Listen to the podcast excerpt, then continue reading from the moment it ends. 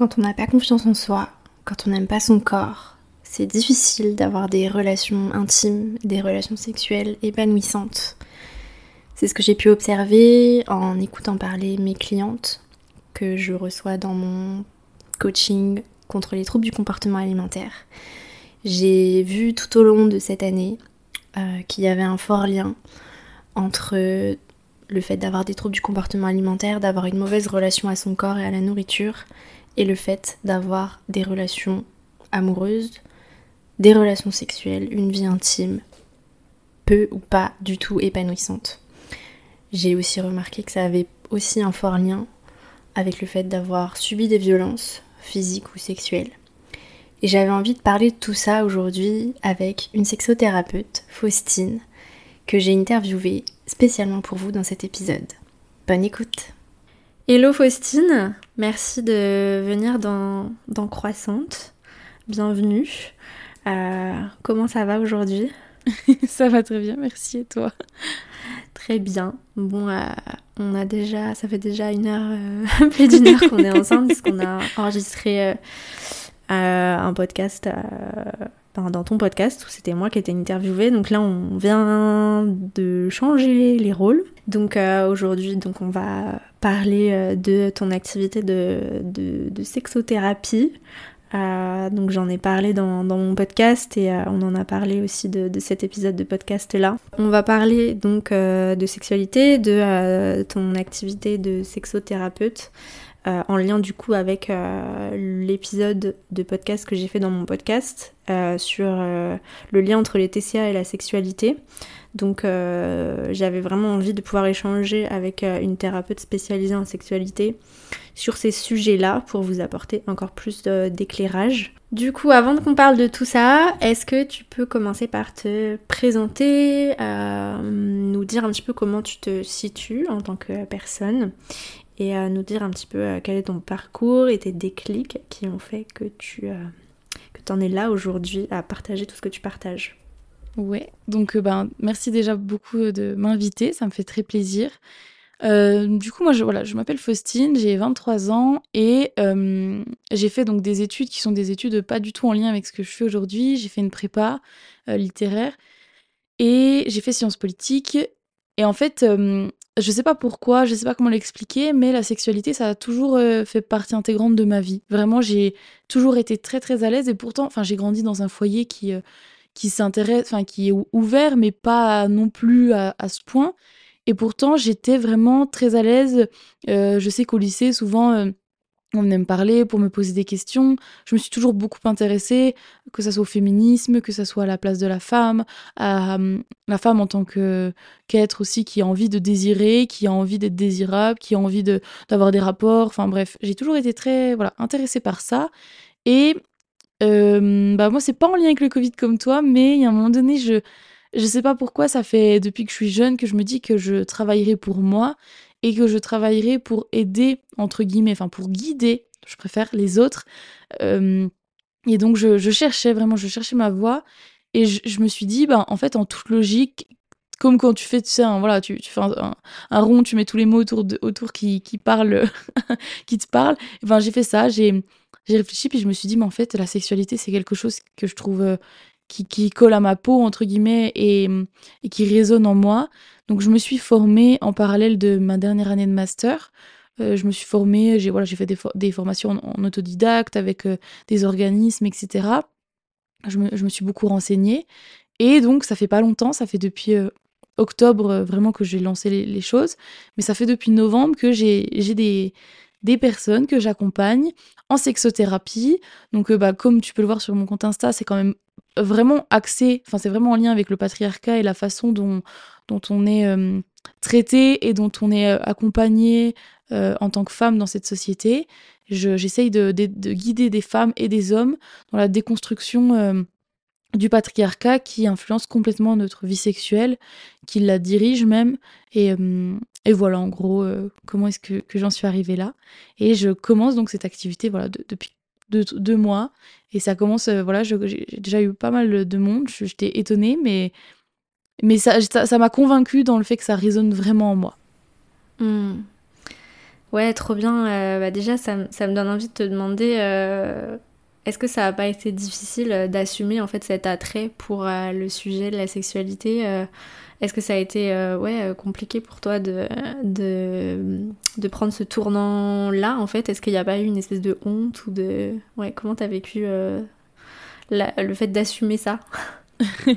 Oui, alors, en, en réalité, je, je l'ai... Hum, je l'ai pas mal vécu, mais je, je sais pas comment dire, mais je l'ai mal vécu quand j'étais au lycée. C'est-à-dire qu'au lycée, euh, enfin pas mal vécu, mais été plus difficile à assumer parce que voilà, j'avais vraiment ce, tu vois, je, lisais vachement de bouquins en lien avec ça euh, et, j'étais très décomplexée et en fait, je ne comprenais pas qu'on puisse me juger parce que j'étais quelqu'un qui était à l'aise avec ça, qui en parlait sans tabou, sans rien. Vraiment, je j'avais du mal à comprendre et j'avais du mal à comprendre aussi la réputation, pardon pour la vulgarité de pute qu'on me donnait, parce que pour moi je me disais mais je, enfin c'est tellement logique, ça fait tellement partie de la vie, c'est tellement bien de pouvoir en parler librement que je ne comprends pas pourquoi est-ce que hum, ça dérange. Et du coup, comme j'avais déjà fait, tu vois, ce, hum, j'ai déjà eu cette période où, où j'ai été énormément jugée.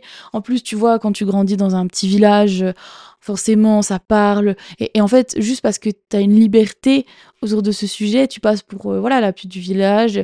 Et en plus, ça ne veut pas dire que j'avais couché. Et même si j'avais couché avec tout le village, enfin, quel était le problème, tu vois? Donc j'ai vraiment eu ce travail-là, ce cheminement, on va dire, euh, du regard des autres sur ma manière de considérer le sexe, qui était bien plus tôt et pas donc dans les derniers mois où j'ai décidé de me de, de mettre là-dessus et justement en fait maintenant, en grandissant, voilà, moi j'ai un conjoint qui a 30 ans, donc euh, je n'ai que des, des cercles d'amis qui sont plus vieux que moi et que je côtoie depuis voilà 4-5 ans. Et quand à eux je leur ai annoncé, euh, donc voilà, moi j'ai créé mon podcast il y a un an, j'ai quand même déjà parlé pas mal de sexualité, enfin ils me connaissent très bien et en fait pour eux c'était presque logique, c'est-à-dire que personne n'était choqué et tout le monde s'est dit, euh, bah en fait tu vois moi par exemple quand on fait les Secrets de Santa, on m'offre les bouquins féministes dans lesquels on parle de sexe, donc tu vois c'est hum, c'était presque voilà c'était naturel. Donc j'ai pas eu je me suis pas sentie euh, pas du tout je me suis pas sentie mal. Après euh, j'ai voilà j'ai vraiment fait ce travail avant. Hmm. ouais bah je je me sens euh, enfin je me voilà je, j'ai ressenti des choses je ressens des choses similaires à toi par rapport à par rapport à ça. Pour moi c'est c'est j'ai pas de sujet tabou et j'adore parler de, de sexualité et ça m'énerve quand je suis avec des gens pour qui c'est pas le cas, parce que pour moi c'est naturel et, euh, et ça me saoule de aussi passer pour une obsédée, alors que pour moi c'est un sujet, euh, c'est un sujet comme un autre, voire euh, juste un sujet qui est plus passionnant que les autres. mais ok, bah en tout cas. Euh, ça faisait un petit moment du coup que j'avais envie de d'échanger voire de collaborer, euh, ou en tout cas voilà, d'inviter dans mon podcast une, une sexothérapeute et euh, j'attendais vraiment de trouver la, la bonne personne qui, euh, avec qui ça match dans, dans, nos valeurs et du coup le côté féminisme intersectionnel de ton approche, voilà, je me suis dit banco, it's you.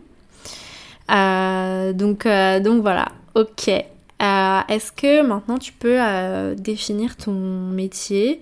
Et le, vraiment le champ d'action de la sexothérapie.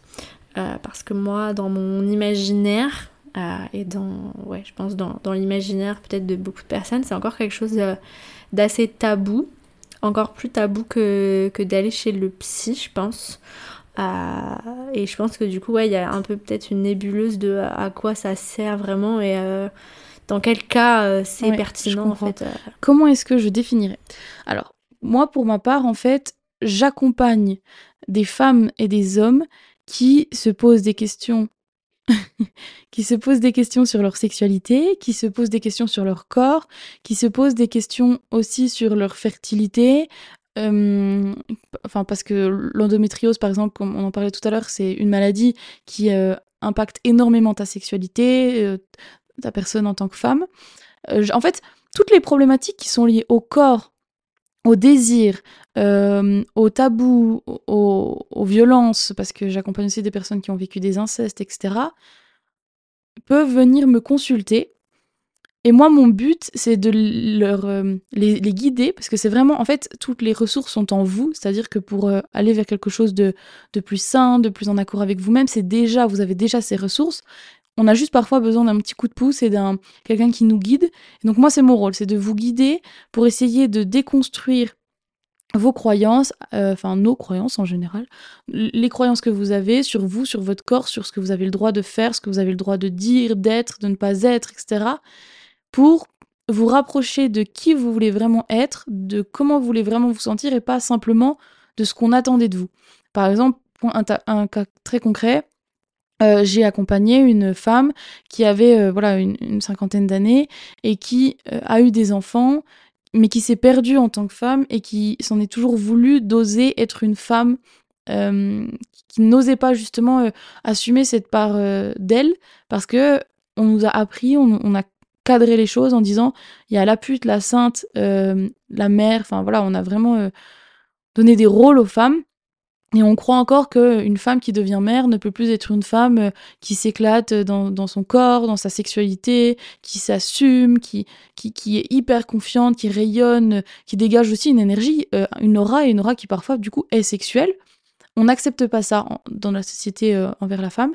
Et moi, mon rôle à ce moment-là, dans cet accompagnement par exemple, c'est de voir comment elle a été éduquée, d'essayer de comprendre comment euh, est-ce que on l'a conditionné, parce que c'est vraiment un conditionnement, dans sa famille, dans ses relations sociales, à l'école, au travail, et en lien avec voilà, notre société en général, et de petit à petit prendre ses croyances pour pouvoir les hum, questionner et de pousser sa réflexion. C'est-à-dire que moi, je mets juste des billes sur le chemin pour qu'elle puisse elle-même s'interroger et se rendre compte que vraiment, si elle s'écoutait, elle ferait ce qu'elle veut. Enfin, il n'y a pas de sujet. Et qu'en fait, sa manière d'agir est complètement conditionnée. Donc moi, voilà, ça c'est mon rôle. Et après, pour ta... Hum, c'est vrai que ta phrase, elle, elle, me, fait rire et, en même temps, parce que c'est tellement vrai. Enfin, j'ai presque l'impression, ça me fait rire, mais tu vois, moi, j'offre toujours le premier rendez-vous. Donc, le premier rendez-vous est gratuit pour que moi aussi, je, je me sente apte à accompagner la personne parce que je ne veux pas faire de perdre de temps, surtout que la sexualité, c'est comme tu le dis, quelque chose qui est quand même très. Voilà, c'est de l'ordre de l'intimité, c'est de l'ordre du. Il y a une pudeur, il y a quelque chose de très difficile à parler de soi et de, et de son rapport au corps, au désir euh, et, au, et, au, secret aussi, parce qu'il y a, il y a beaucoup. Enfin, il y a le fantasme aussi qui est très secret, il y a plein de choses. Et du coup, je ne veux pas accompagner quelqu'un quand je me sens pas capable de, de, l'aider sur sa problématique. Donc voilà, j'offre toujours le premier rendez-vous pour qu'on puisse faire connaissance et que la personne se sente euh, bien avec moi. En fait, lors de ce premier rendez-vous, c'est justement pour rebondir sur ce que, ce que tu disais, ça me fait rire parce que souvent, la personne est convaincue, elle se sent très à l'aise, donc euh, voilà, et moi je lui dis, je n'ai pas de... Ça me vexera pas si tu ne continues pas. Mais en fait, il faut presque aller creuser vraiment, enfin vraiment pousser la démarche parce que il y a quand même ce truc de oui mais je vais pas consulter, j'ai pas vraiment de problème parce que bah parfois t'as t'as jamais entre guillemets euh, eu de violence sexuelle ou quoi et du coup tu considères que t'as pas vraiment eu de problème, que ton cas il est pas si grave ou que tu vas pas parler de ta vie, de ton désir, de ton couple. Il y a quelque chose et pourtant t'en as envie parce que si t'es dans ce premier rendez-vous c'est qu'il y a quelque chose qui travaille. Donc j'ai vraiment ce truc aussi où pas convaincre mais je dois rassurer sur ben en fait si c'est tout aussi important que de prendre soin de ta tête euh, au niveau du, de la psychologie, parce que ça en fait partie à part entière, et que ta sexualité, c'est quand même, on va dire, pour moi, c'est une immense partie de ta vie. Quand je dis ta sexualité, c'est tout ce que ça englobe.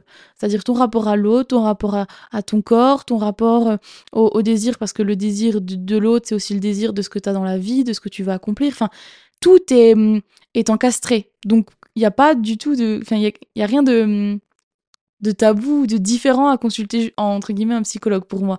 Et donc je dois les guider aussi là-dedans et ça me fait rire parce que je leur dis mais vous avez fait le plus dur, vous avez pris le premier rendez-vous et, du coup enfin c'est marrant de voir ce, cette gêne. Ouais c'est trop intéressant et euh, ben je pense que je vais euh, je vais le faire ce, premier rendez-vous moi-même. Je vais prendre rendez-vous avec toi c'est sûr.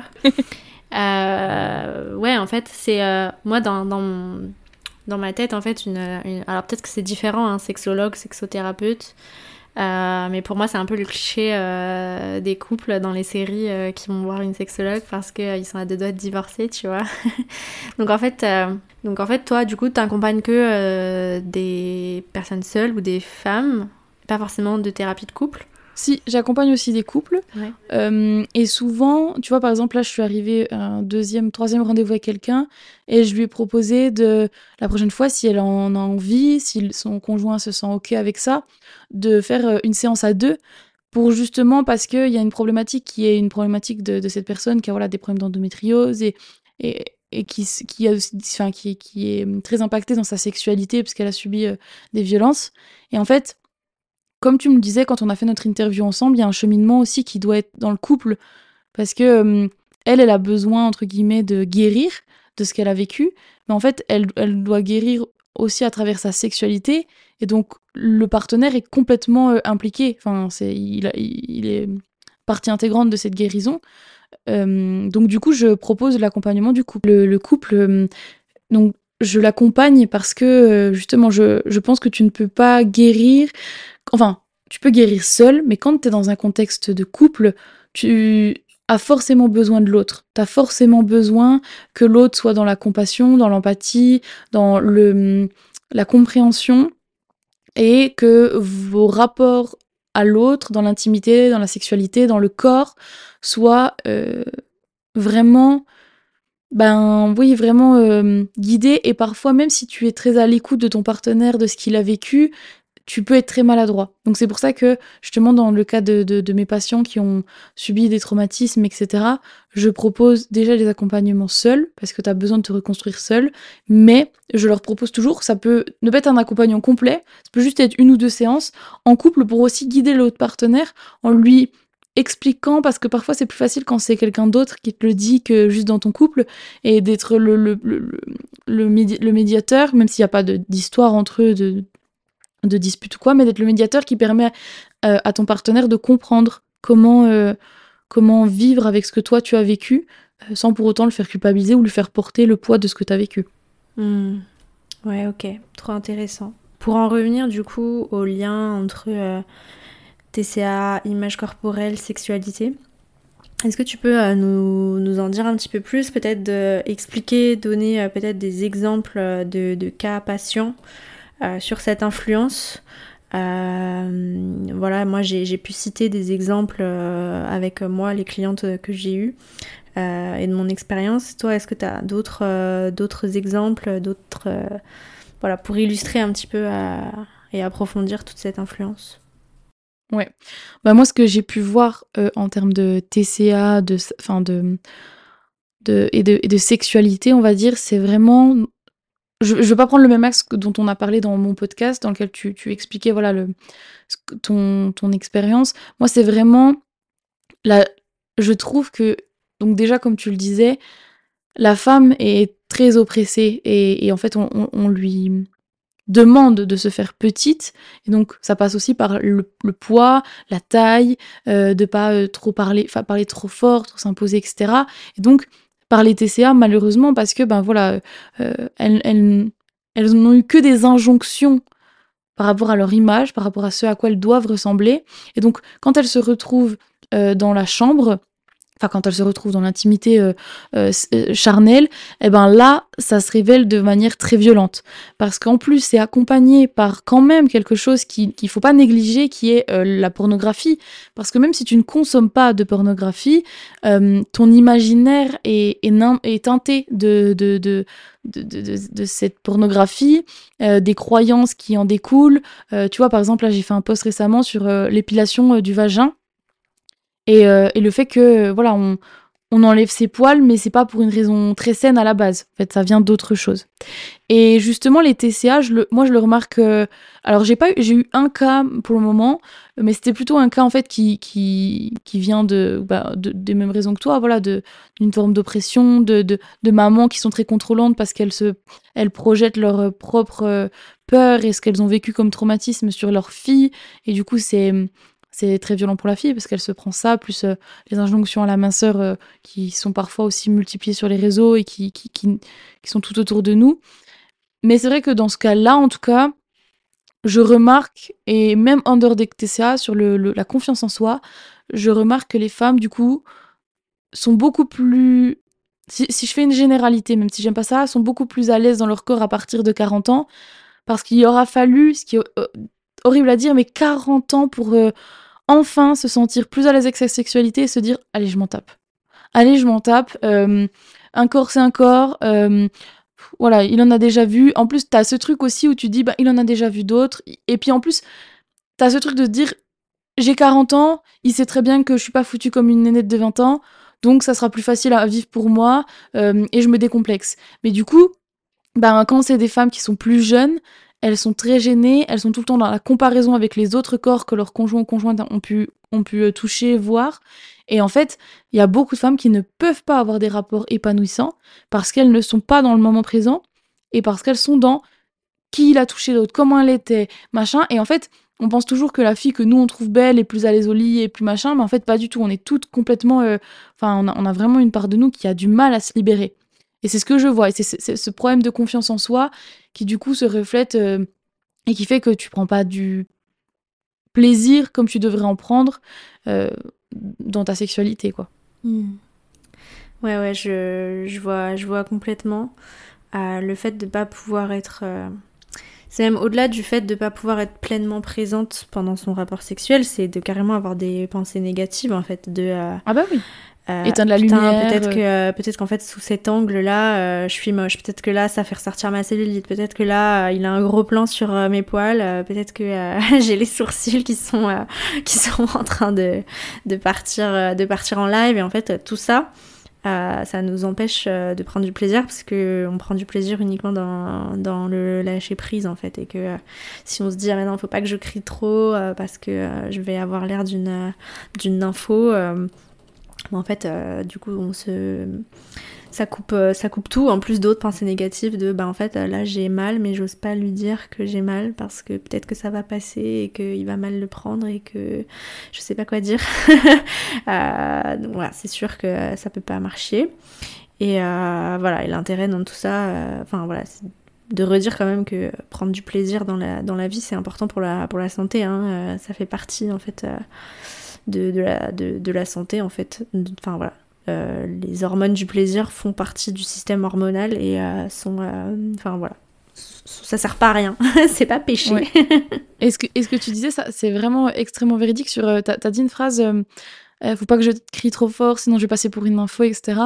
Et il y a beaucoup aussi ça qui est, enfin c'est encore très présent de, il faut pas que je crie trop fort, il faut pas que je me monte entre guillemets trop, trop entreprenante, trop, on va dire, euh, folle dans ma, ma pratique, euh, trop euh, force de proposition parce que il va me prendre pour une fille facile, il va, il va penser que j'ai eu plein de mecs, ça va me décrédibiliser, mais en même temps, il faut pas non plus que je passe pour une sainte nitouche parce que sinon, il va me tromper, il va aller voir ailleurs, il va, il va s'emmerder, etc.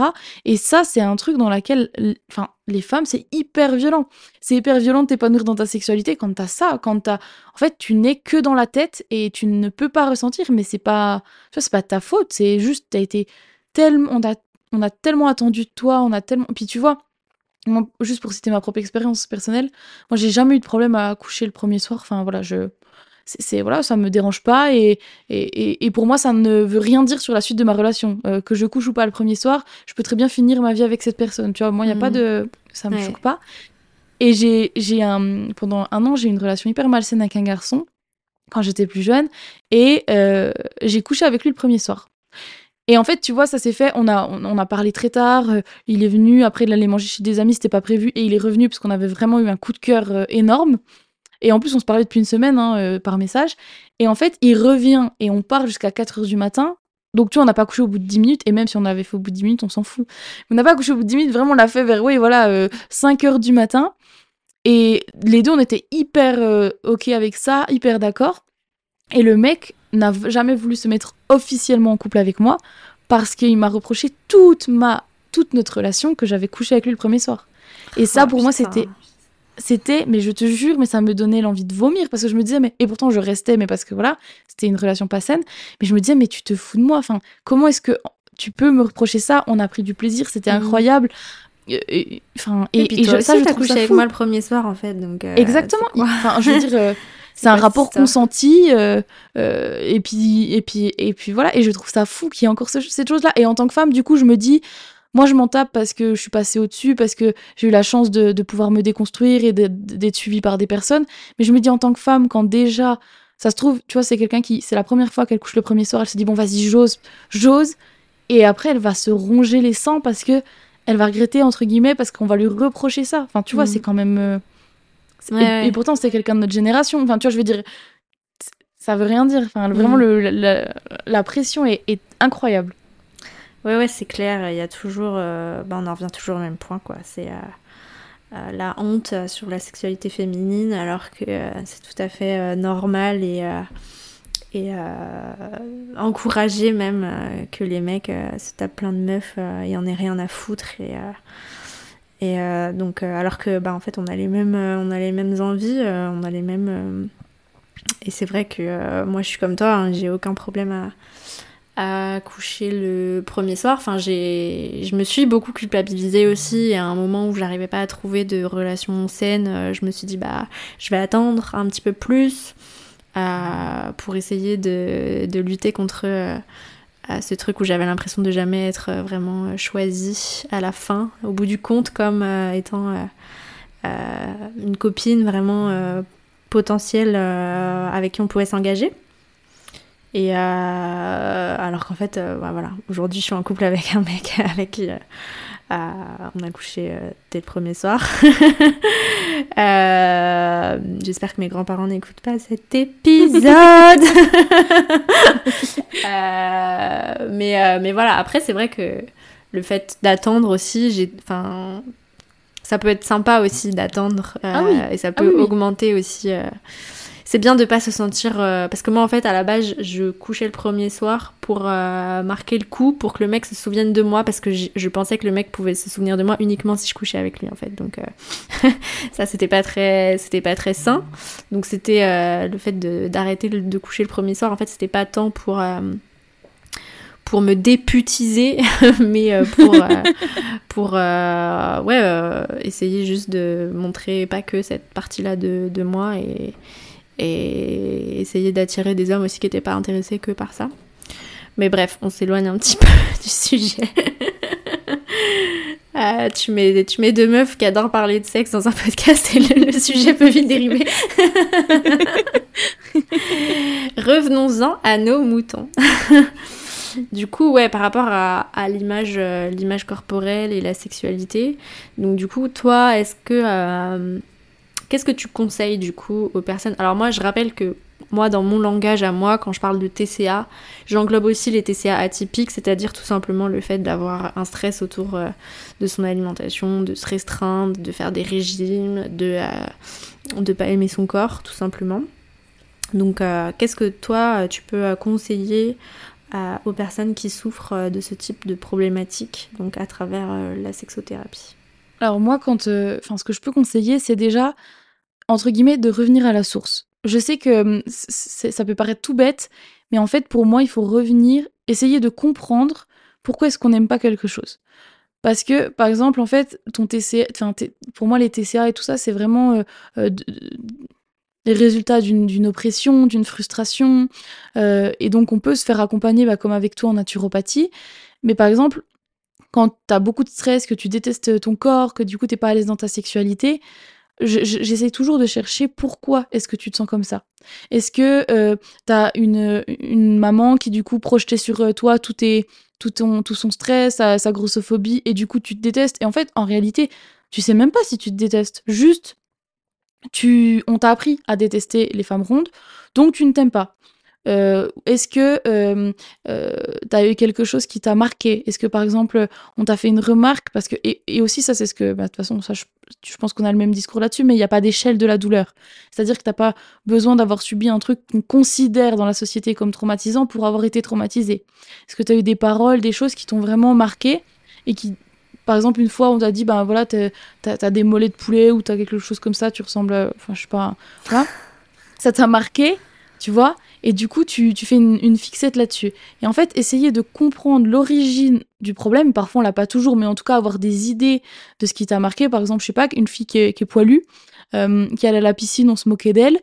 Eh ben, tu vois, après, elle va toujours être, euh, par exemple, si elle est toujours omnubilée par ses poils, par, dans son rapport, elle va faire que penser à ça, dans, sur son maillot de bain, machin, bah, ça va être euh, quelque chose qu'elle va pas s'enlever de la tête. Et donc, revenir à l'origine du problème, ou au moins aux choses qui ont nourri ce problème-là, pour moi, c'est essentiel pour pouvoir le déconstruire.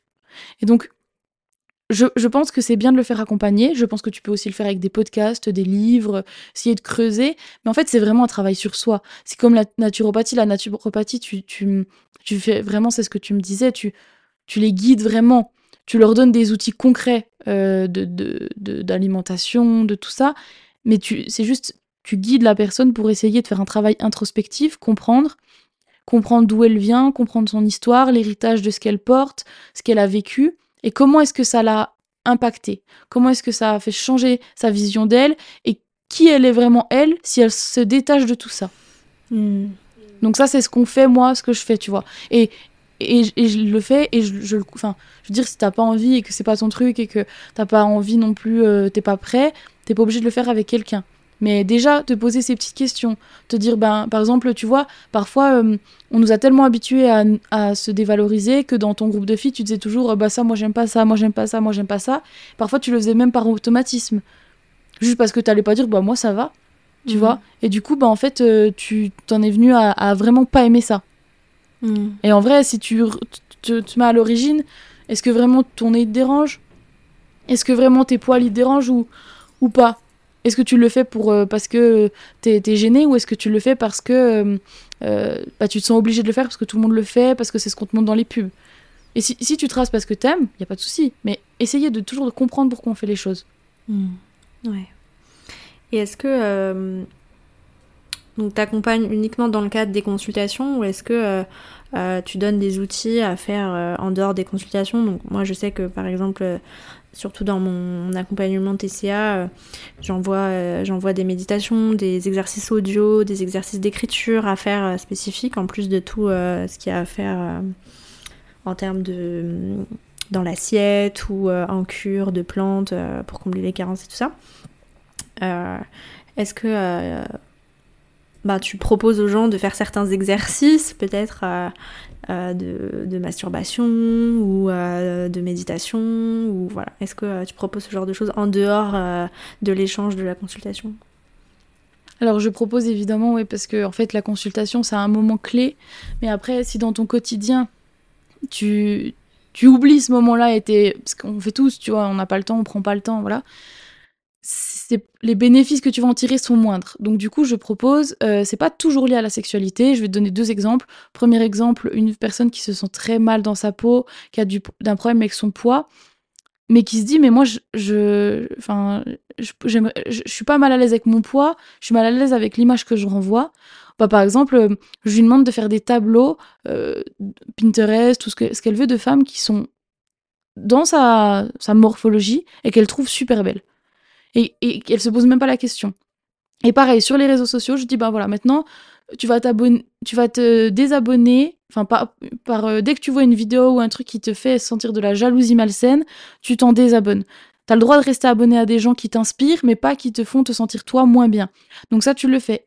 Et tu vois quelqu'un qui, qui, et en plus les algorithmes sont forts, TikTok, Instagram, ils comprennent tu vois quelqu'un qui t'inspire et qui est dans ta morphologie, tu t'abonnes. Même si au début tu dis mais je m'en fous de son contenu, juste pour avoir dans ton champ de vision, parce que du coup ton inconscient, il, imprime tout ce qu'il voit, on imprime tout ce qu'on voit tout le temps, même si on s'en rend pas compte, juste pour que tu redécores, entre guillemets, euh, ta pièce de vie, on va dire.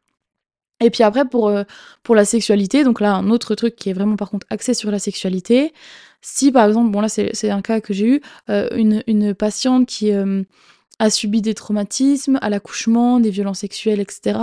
Et qui du coup, pour elle, se crispe dès qu'elle a un rapport, parce que du coup c'est c'est la mémoire même corporelle qui, qui, a peur de la douleur, eh bien je lui dis je lui ai dit ben il y a trois étapes. Première étape, tu ressens le désir à nouveau.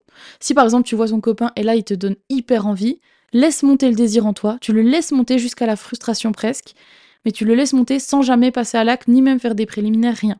Ensuite, deuxième étape, une fois que tu l'as fait une ou deux fois, en fait ça t'a permis de reconnaître les signaux du désir, de te rappeler ce que c'est pour toi dans ton ventre, dans ton corps, dans tes seins. Tu vois, par exemple, des filles, elles sentent euh, euh, leur euh, cœur battre dans leur vagin. Enfin, tu sens une sorte de battement. D'autres, c'est dans la poitrine, c'est des frissons. C'est pour te reconnecter à ton désir et te souvenir de comment est-ce qu'il se révèle chez toi. Ensuite, deuxième exercice, tu le refais, mais c'est que des préliminaires, c'est-à-dire pas de pénétration, pour que ton cerveau n'assimile plus le rapport sexuel a de la souffrance. Parce qu'un rapport sexuel, c'est pas une pénétration. La pénétration, c'est pas l'objectif final du rapport sexuel. C'est pas. Euh, voilà. Et ça, c'est trop ancré dans nos croyances de se dire les prélis et après pénétration. Non.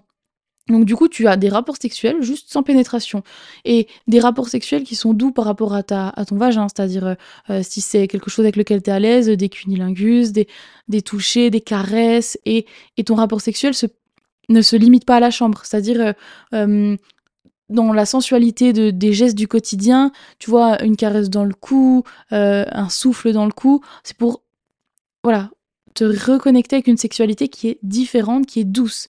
Et une fois que tu auras fait ça plusieurs fois, pareil, sans jamais passer à la pénétration, ça aide ton cerveau à se dire, en fait, c'est cool, et j'ai pas à me crisper, et du coup, à faire une sorte de vaginisme au moment de la pénétration, parce que je sais ce que c'est. Et donc après, tu vois, et je fais, et c'est des exercices comme ça que je conseille dans la, dans le couple ou dans les relations sexuelles pour libérer un petit peu et euh, faire un, reset en fait de ce que ton, ton corps a vécu en lui réapprenant une sexualité plus saine et plus douce. Hmm. Ok. Ouais, bah c'est trop, trop trop intéressant et euh, je pense à plein. Euh, je pense à plein de clientes qui pourraient bénéficier euh, de ce type d'accompagnement-là. Euh, j'ai une autre question euh, qui n'était pas prévue du coup qui me, qui me vient. J'ai une cliente qui, qui me partageait le fait que pour en fait elle s'intéressait pas du tout, elle avait été anorexique et qu'elle s'intéressait pas du tout à la sexualité. Que il y avait un petit truc de un petit truc de dégoût. Euh, en tout cas un, manque euh, d'attrait quoi euh, pour, pour le fait d'avoir des, des, rapports sexuels. Est-ce que comment toi tu c'est quoi ton point de vue là-dessus? Moi, de ce que je sais, c'est que c'est totalement ok d'être asexuel, que c'est pas forcément une pathologie mais que c'est ok de, de, ne pas être attiré euh, par ça. Et d'un autre côté, il y a ce truc où euh, c'est un phénomène naturel d'avoir de la libido et que dans certains cas, ne plus avoir de libido, euh, c'est une pathologie. Donc comment toi tu, tu vois les choses? Est-ce que tu as des gens qui viennent te voir parce qu'ils ont parce qu'ils pensent être asexuels et enfin voilà. Est-ce que tu as quelque chose à dire par rapport à ça? Bah tu vois, c'est marrant que tu me parles de ça parce que c'était la grosse problématique de mon couple qui mhm. était entre guillemets mon cas d'étude même avant mon sujet d'étude avant de proposer des prestations. C'est-à-dire que hum, moi, j'ai toujours euh, trouvé ça hum, ok de pas avoir de rapport, de pas avoir de désir, pardon, de pas avoir de libido, etc. Et parfois, je trouve que des personnes que j'ai pu voir, enfin, j'ai une personne que j'ai pu accompagner qui n'avait pas de libido et qui était mais hyper fertile sur le terrain créatif. C'est-à-dire, euh, elle, elle, fait tout. Enfin, je veux dire, euh, elle, elle, elle, crée tout, tu lui donnes un truc, elle, elle est mm. hyper douée de ses mains. Et tu vois, je, veux dire, c'est comme si toute son énergie créative, sexuelle, mm. était partie dans ce domaine-là. Mm. Et en fait, pour moi, je trouve que ce n'est pas grave du tout. Et je pense qu'il y a des... Il y a Parfois, c'est même... c'est même euh, Enfin, il faut juste que ça soit fait de façon saine. C'est-à-dire que, pour moi, la sexualité, la sexualité est une vraie sexualité si ce n'est pas pour cacher, même si tu t'en rends pas compte, c'est dans l'inconscient, un traumatisme. Parce que parfois ton corps ne ressent plus de désir parce que voilà, il est traumatisé et donc tu crois que tu es asexuel, asexué, etc. Et en fait non, c'est juste que ton corps t'a mis une limite. Donc en fait pour moi c'est encore une fois la même chose que tout à l'heure, c'est-à-dire essayer de comprendre les choses pour être sûr que ça ne cache ça ne cache pas quelque chose de plus gros que tu veux étouffer et qui est dans parce que tu vois moi je dis toujours le ton conscient ton inconscient c'est un iceberg quoi hmm. pour être sûr que c'est pas dans les tréfonds de l'océan et que c'est pas quelque chose qui peut remonter parce que de toute façon ça remontera hmm. et, et, quand tu bah, nous dans le cadre de, notre couple on s'est rendu compte que c'était pas de la sexualité c'était juste que il, était il a eu son premier rapport très tard avec moi et que il était pas du tout à l'aise et que il avait un désir qui était aussi euh, quand tu, tu quand tu, tu, fais beaucoup de masturbation seule, quand t'as pas eu de, du coup de conjoint ou de conjointe avant, que t'as jamais de rapport ou que t'en as peu, et eh ben du coup, en fait, euh, l'énergie sexuelle, c'est une énergie qui s'épuise quand même, tu vois. Je veux dire, euh, c'est mhm. pas, c'est pas une ressource infinie. Et donc, par exemple, des hommes ou des femmes qui vont consommer beaucoup de porno, qui vont beaucoup se masturber, ben, n'auront plus d'énergie sexuelle pour leur couple ou pour leur, euh, les rapports d'un soir, on s'en fout, peu importe. et donc vont croire qu'en fait ils n'ont pas beaucoup de désir et qu'ils suffisent. Mm. Et c'est ça, il n'y a pas de souci, tu vois. C'est juste, faut pas que ce soit un arbre qui cache la forêt. Mm. Ouais. Et c'est plus creuser. Tu vois, par exemple, tu me dis ta, ta, ta patiente qui, qui, qui était anorexique. Bah, dans ce cas-là, j'essaierai de, ben, du coup, de connaître son histoire, d'essayer de comprendre, essayer de comprendre si euh, euh, d'où vient son anorexie, voilà, parce que tu vois, on- là, on en parle 10 secondes, mais euh, qu'est-ce qui s'est passé, que- quel a été le, le traumatisme, d'où ça vient, et aussi, ben, en fait, dans le cas, ce qui est très difficile, c'est que dans le cas de la boulimie, de l'anorexie, toutes ces maladies ben, fortes liées au TCA à la base, euh, c'est des maladies qui te, qui te, qui t'enlèvent de ton corps. C'est-à-dire que tu sors vraiment de ton corps et tu n'as plus la conscience. Enfin, tu vois, je veux dire, quand tu deviens anorexique, il y a un aspect un peu décharné. Mm. Et du coup, la sexualité, c'est vraiment la chair, c'est vraiment la, la chair palpable. C'est, tu vois, quand tu vois les tableaux de la Renaissance, c'est vraiment quelque chose de, c'est Mm. très charnel, c'est juteux. C'est, tu vois ce que je veux dire? C'est, Mm. c'est pas très élégant, mais tu vois ce que je veux dire? C'est vraiment ça. Et il y a un côté qui peut être écœurant, et surtout quand tu reviens de loin avec ce que tu as vécu, Mm. et qui du coup, tu as déjà du mal à réaccepter ta propre chair, t'as- et du coup, de projeter ça dans le désir, dans, le, dans, dans, dans le rapport, ça peut être difficile pour moi. Ouais. C'est pour ça il faut juste voir est-ce que c'est vraiment de la sexualité ou est-ce qu'il y a autre chose? Mm. Mais ça peut être que de la sexualité. Ouais. Ouais, et puis dans le cas d'une anorexie qui est contractée euh, au début de l'adolescence et qu'après il n'y a euh, pas d'attrait pour la sexualité, euh, en fait, l'anorexie, euh, quand c'est euh, de l'anorexie jeune, euh, ça peut venir d'une envie inconsciente de ne plus grandir, de ne pas devenir adulte, donc d'arrêter euh, la croissance en fait. Euh, et du coup, euh, le fait après de pas développer euh, de désir sexuel, c'est aussi ne pas développer de vie d'adulte en fait. Et quelque part de, bah, de rester enfant. Donc voilà, j'avais envie de rajouter ce- cette Ouais. réflexion-là. Je sais pas si tu veux rebondir là-dessus. Ah bah, je suis tout à fait d'ac- d'accord. Et en plus, parfois, c'est quand tu as, tu as grandi trop vite, tu vois, quand Mm. tu as été forcé de grandir et de faire face à hum, un monde d'adultes euh, qui n'est pas sain. Tu vois, je veux dire, je pense à moi, jusqu'à là un cas d'inceste.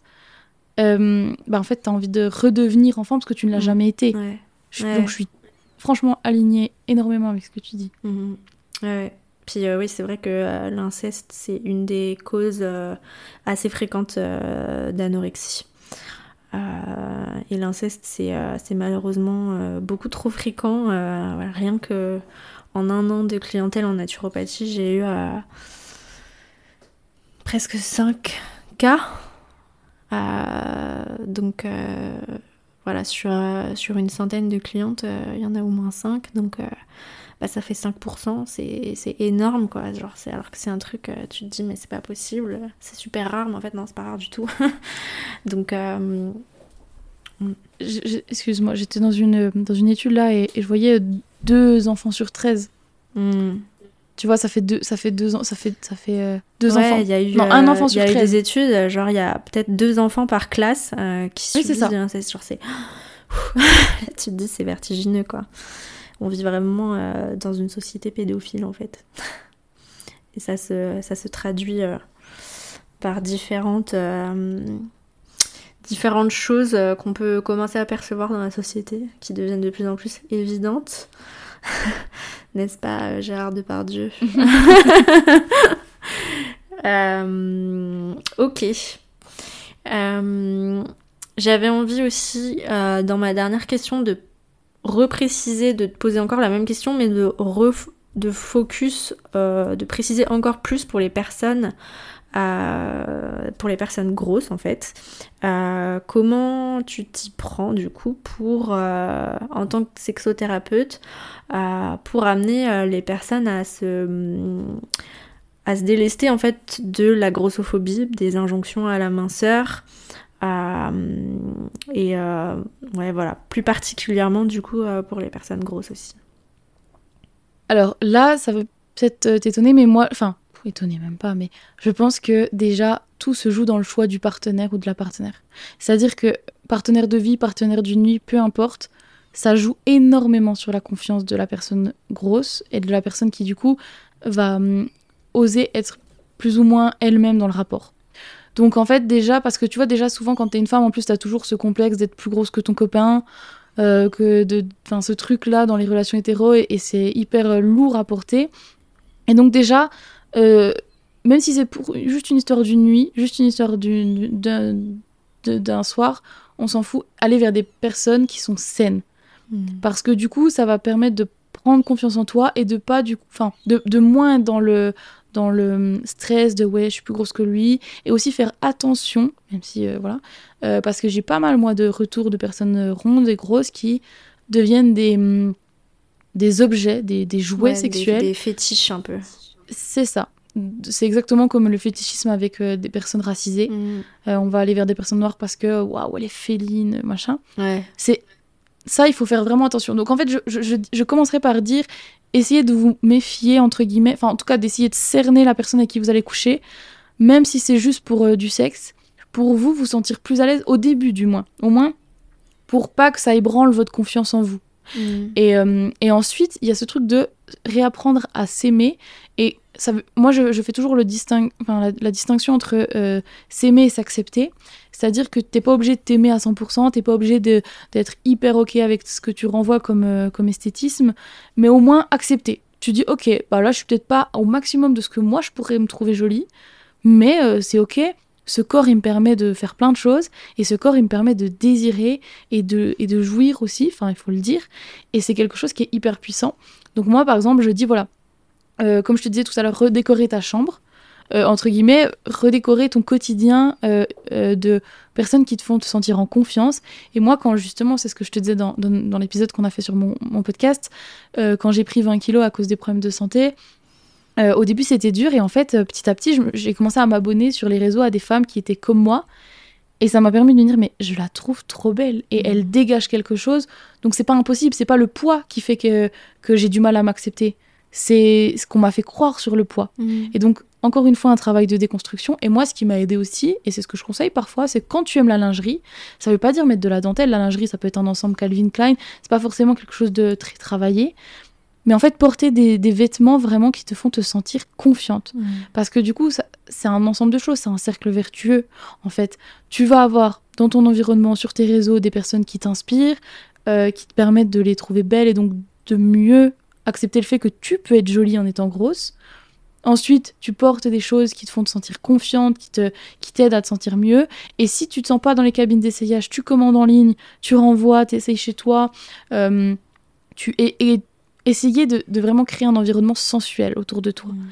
C'est-à-dire que des fois, tu ressens de la sensualité. Parfois, je trouve qu'il y a des crèmes que tu mets sur ton corps qui vont te faire te sentir sensuel sans euh, forcément chercher le rapport, tu vois. Juste te sentir euh, euh, sensuel et même désirable pour toi-même. Mm. Et ça, ça aide.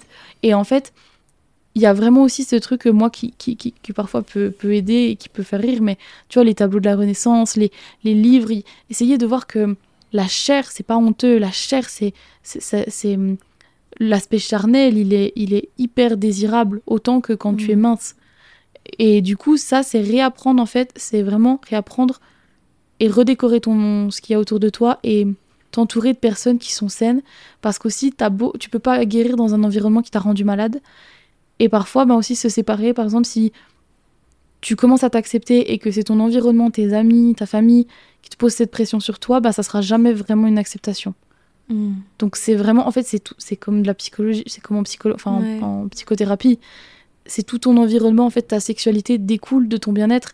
Et en fait, moi, je dis toujours que tu peux pas avoir une sexualité quand tu as des vrais autres, enfin, des vrais autres, quand tu as d'autres problèmes dans ta vie, parce que c'est comme la survie.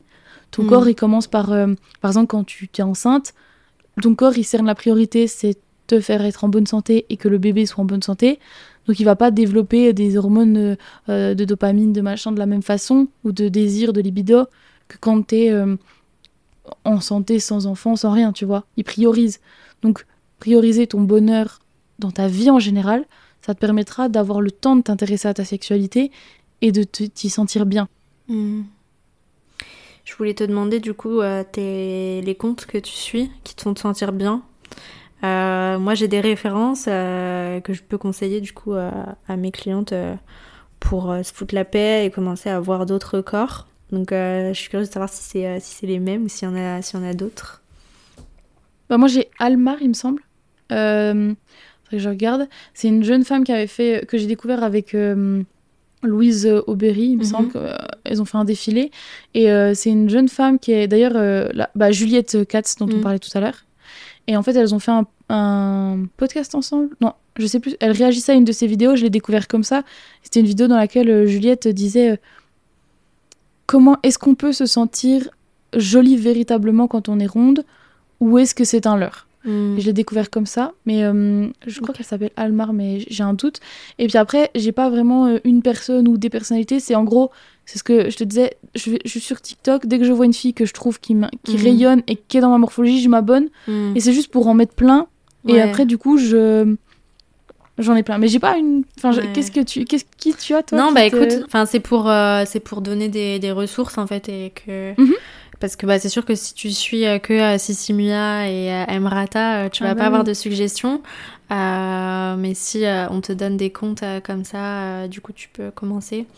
Euh, donc voilà, si entre le moment, euh, entre maintenant et le moment où je suis le podcast, tu peux, euh, quand tu tombes dessus, tu me les envoies sur, sur Insta, comme sur ça je pourrais mettre les arrobas dans la description de l'épisode pour se, pour se refaire une, une déco, une déco de, une déco psychologique. Euh, c'est sur quoi je voulais rebondir aussi, c'est que euh, j'imagine qu'il y a de nombreuses femmes grosses qui considèrent qu'elles sont pas désirables et qui du coup doivent euh, accepter des partenaires en se disant bah de toute façon je peux pas avoir mieux.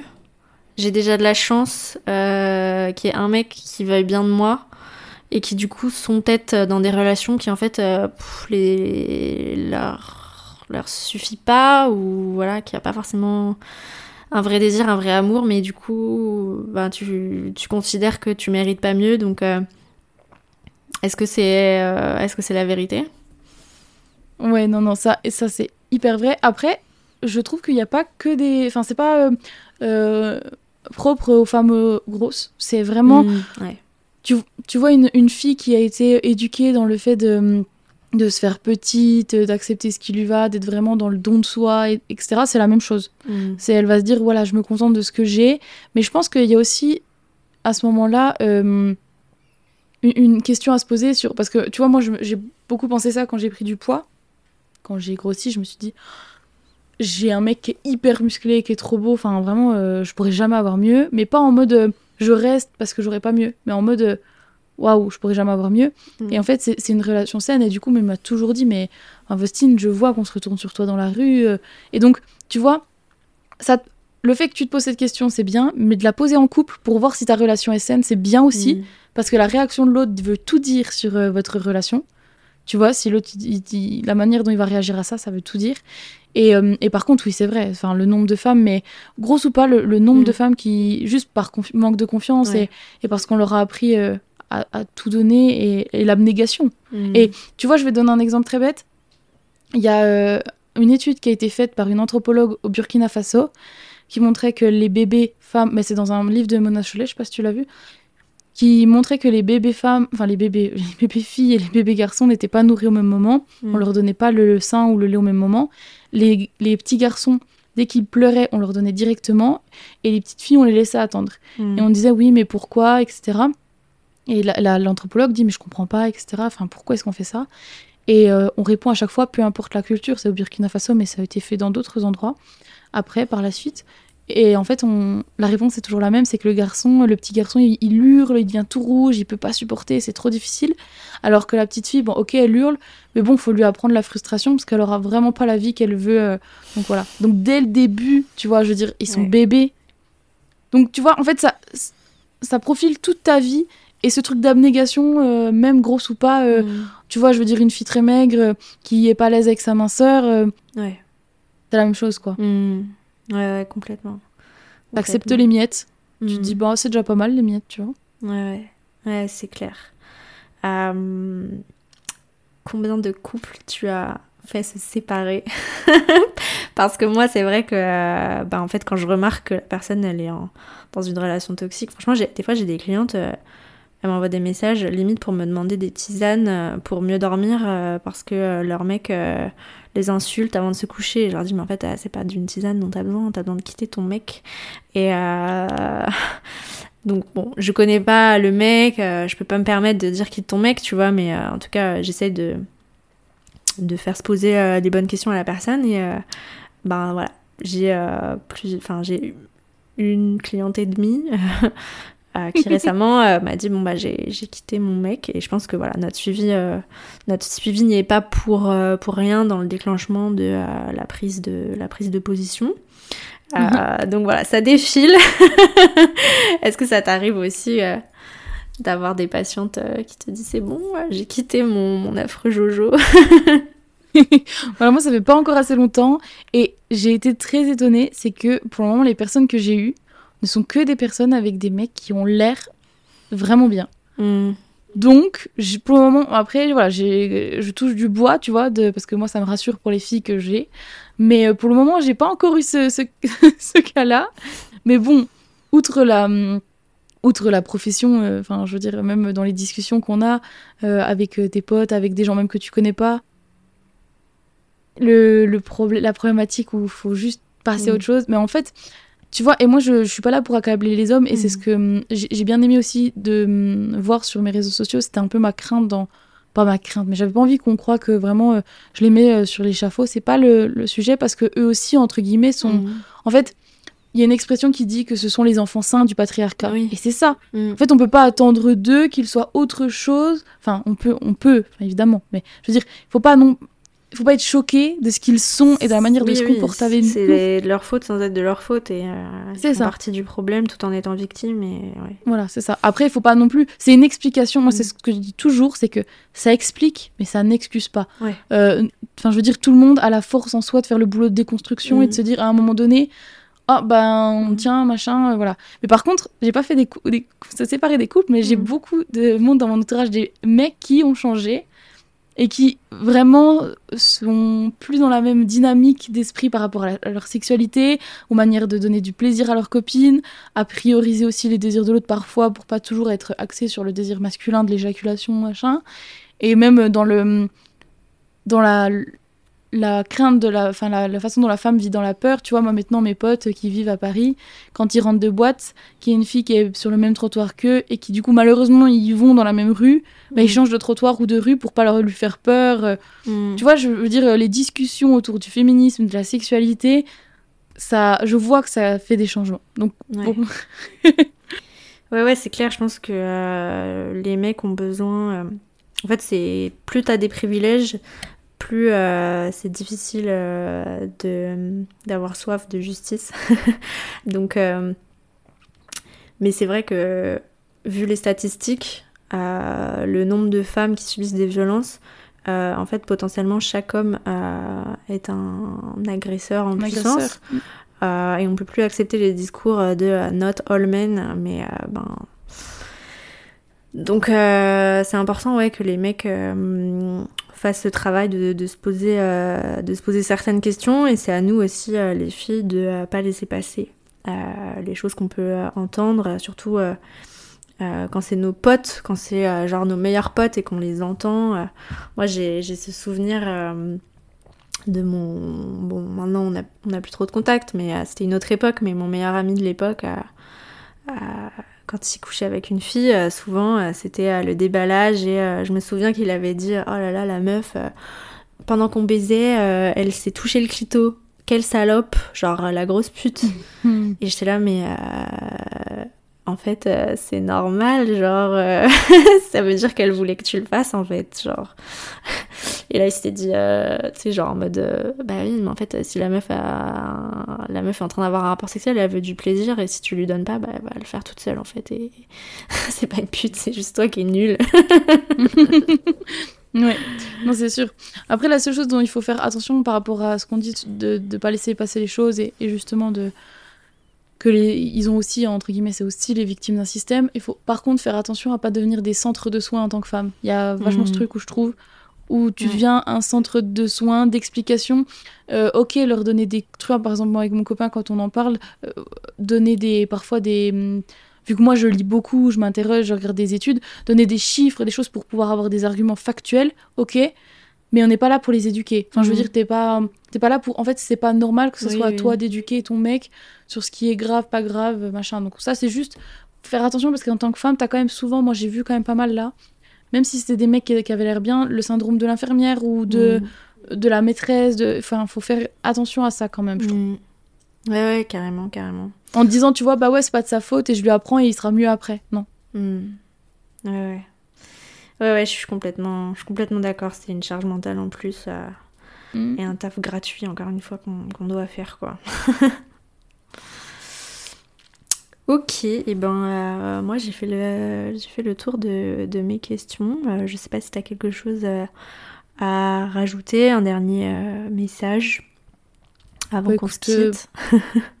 Pas spécialement, juste je suis hyper contente d'avoir fait cet épisode et je voulais juste, bah, pour faire entre guillemets boucler la boucle Mm. par rapport au début de notre interview, n'ayez pas peur de consulter un sexothérapeute, que ça soit moi, quelqu'un d'autre, on s'en fout. Enfin, c'est voilà, vraiment juste, c'est hyper important et hum, même parfois pas forcément faire un suivi long, juste faire deux trois séances parfois dans, dans ta vie, ça te permet aussi de toi te sentir plus à l'aise avec tes fantasmes, te sentir plus à l'aise avec ton corps, de, de te connaître davantage.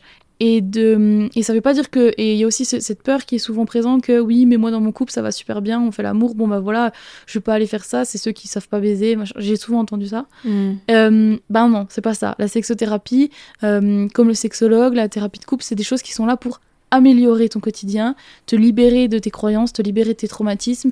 Et ça fait du bien à tout le monde. Mm. Et t'as pas besoin. euh, euh, Enfin voilà, c'est hyper bénéfique. Et, et n'hésitez pas, euh, comme une, une psychothérapie, c'est ça vous fera forcément du bien, ça, ça fera pas de mal. Ouais, et puis ça me donne envie de te poser une question qui n'a rien à voir avec les TCA. euh, c'est vraiment. euh, je sais qu'il y a plein de meufs qui me suivent, qui veulent se reconvertir aussi dans le bien-être, dans la thérapie. Et j'ai l'impression qu'en fait, malgré le fait que la sexothérapie ce soit euh, peut-être moins. moins connue que la naturopathie, j'ai l'impression qu'en fait ça marche mieux d'être euh, sexothérapeute que naturopathe. Enfin, en tout cas je sais que euh, c'est euh, franchement c'est difficile de se faire une clientèle en naturopathie euh, si t'as pas une spécialité, un message fort, que tu fais pas du marketing, personne viendra te voir, tu vois. Et j'ai l'impression que malgré le fait que ce soit tabou et pas forcément, je pas, répandu dans l'ima- dans l'imaginaire collectif, en termes de business, de, euh, enfin, t'arrives à en vivre en fait euh, facilement, rapidement, t'as des clients. euh, non, non, non, c'est hyper dur. C'est Ah pareil. ouais, ok. C'est hyper dur en fait, puis surtout t'as une, comme on disait tout à l'heure, t'as une gêne et en fait tu vas avoir tendance à avoir des gens qui s'abonnent pour avoir entre guillemets les contenus que tu fais pour pouvoir s'instruire, ce qui est super, mais qui vont jamais passer le cap de prendre rendez-vous et hum, qui une fois que j'ai eu des, des clients qui ont pris le premier rendez-vous et qui veulent pas aller creuser parce qu'ils savent que ça va, ils, ils me l'ont dit, ça va remuer trop de choses Hmm. et qu'ils ont pas envie. Et non, c'est hyper dur. Franchement, euh, moi pareil, euh, je passe, je pense que pour le moment, vu que je commence, euh, je passe, on va dire, euh, 60% du temps à plus être sur euh, le côté marketing et, et, et information que Mhm. juste le côté suivi. Ouais, ok. Bon, c'était la, ouais. c'était la parenthèse euh, comment vivre euh, dans le métier de Business. thérapeute. Euh, juste avant qu'on se quitte, du coup, bon, bah, je mettrai les liens, mais euh, si tu veux dire euh, un mot sur comment te retrouver, ton site, ton Insta, ton podcast. Ouais. Bah écoutez, moi, mon podcast, il s'appelle La Guerta, donc euh, comme euh, la guerrière. Ah oui, je, je voulais te demander, ouais, du coup, si c'était par rapport à. Ouais. Ouais, ouais, la- je voulais une figure forte. Ouais. Je voulais une figure forte euh, féministe, mais dans la pop culture pour que ça soit un peu plus moderne. Donc euh, j'ai pris la pop culture, voilà, très badass. Je me suis dit bon bah voilà, donc euh, je fais des épisodes, j'essaye de tenir tous les 15 jours, mais bon Mhm. voilà. et, euh, et sinon sur sur Instagram, voilà, Faustine sex- enfin PR sexothérapie, mais de toute façon Louise vous mettra. Et je fais, j'ai un e-book aussi qui est un e-book gratuit, qui est un e-book je crois de 30 pages il me semble. Qui vous permet d'avoir une première approche sur votre sexualité, sur, sur votre manière d'appréhender votre corps et de vous sentir à l'aise et de, de déconstruire les premières, euh, tout premiers boulons qui ont été posés. Et, euh, et voilà. Et, euh, et après, ben, je, je vous propose, comme je disais tout à l'heure, le premier rendez-vous gratuit. Donc si ça vous intéresse, n'hésitez pas. De toute façon, je pense que voilà, pardon, Louise vous mettra tout et, Ouais. et à vous de voir si ça vous, si ça vous chauffe ou pas. Yes. Trop bien, bah oui, je mettrai, tout ça et, euh, et j'espère que cet épisode vous aura plu. Je fais plus beaucoup d'interviews, mais euh, je choisis euh, avec beaucoup de cœur les invités que, que j'inviterai à partir de maintenant.